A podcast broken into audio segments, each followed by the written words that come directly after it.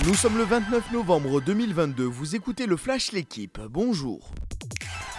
Le Portugal sera bien au rendez-vous des huitièmes de finale de la Coupe du Monde.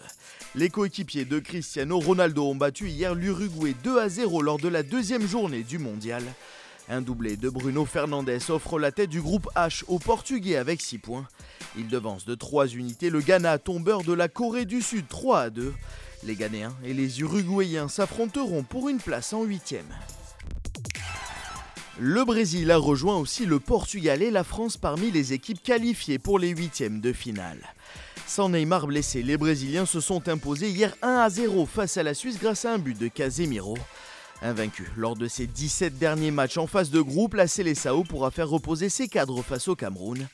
Après leur nul 3 partout face à la Serbie, les Camerounais devront battre les Oriverdés pour se qualifier. Deuxième du groupe G avec 3 points, les Suisses vont eux jouer une rencontre à haute tension contre les Serbes. C'est un véritable tremblement de terre qui a frappé le football italien hier soir. Dans un communiqué, la Juventus a annoncé la démission de l'ensemble de sa direction. Président des Bianconeri depuis 2010, Andrea Agnelli va laisser sa place. Pavel Nedved, son vice-président et le conseil d'administration démissionnent également. Ce séisme intervient après le lancement par le parquet de Turin de l'enquête Prisma pour étudier les comptes du club.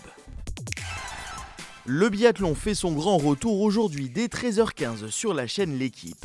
Cette nouvelle saison débute en Finlande par l'individuel homme. Quintuple médaillé olympique et vainqueur du Gros Globe la saison dernière, Quentin Fillon-Maillet a soif de victoire.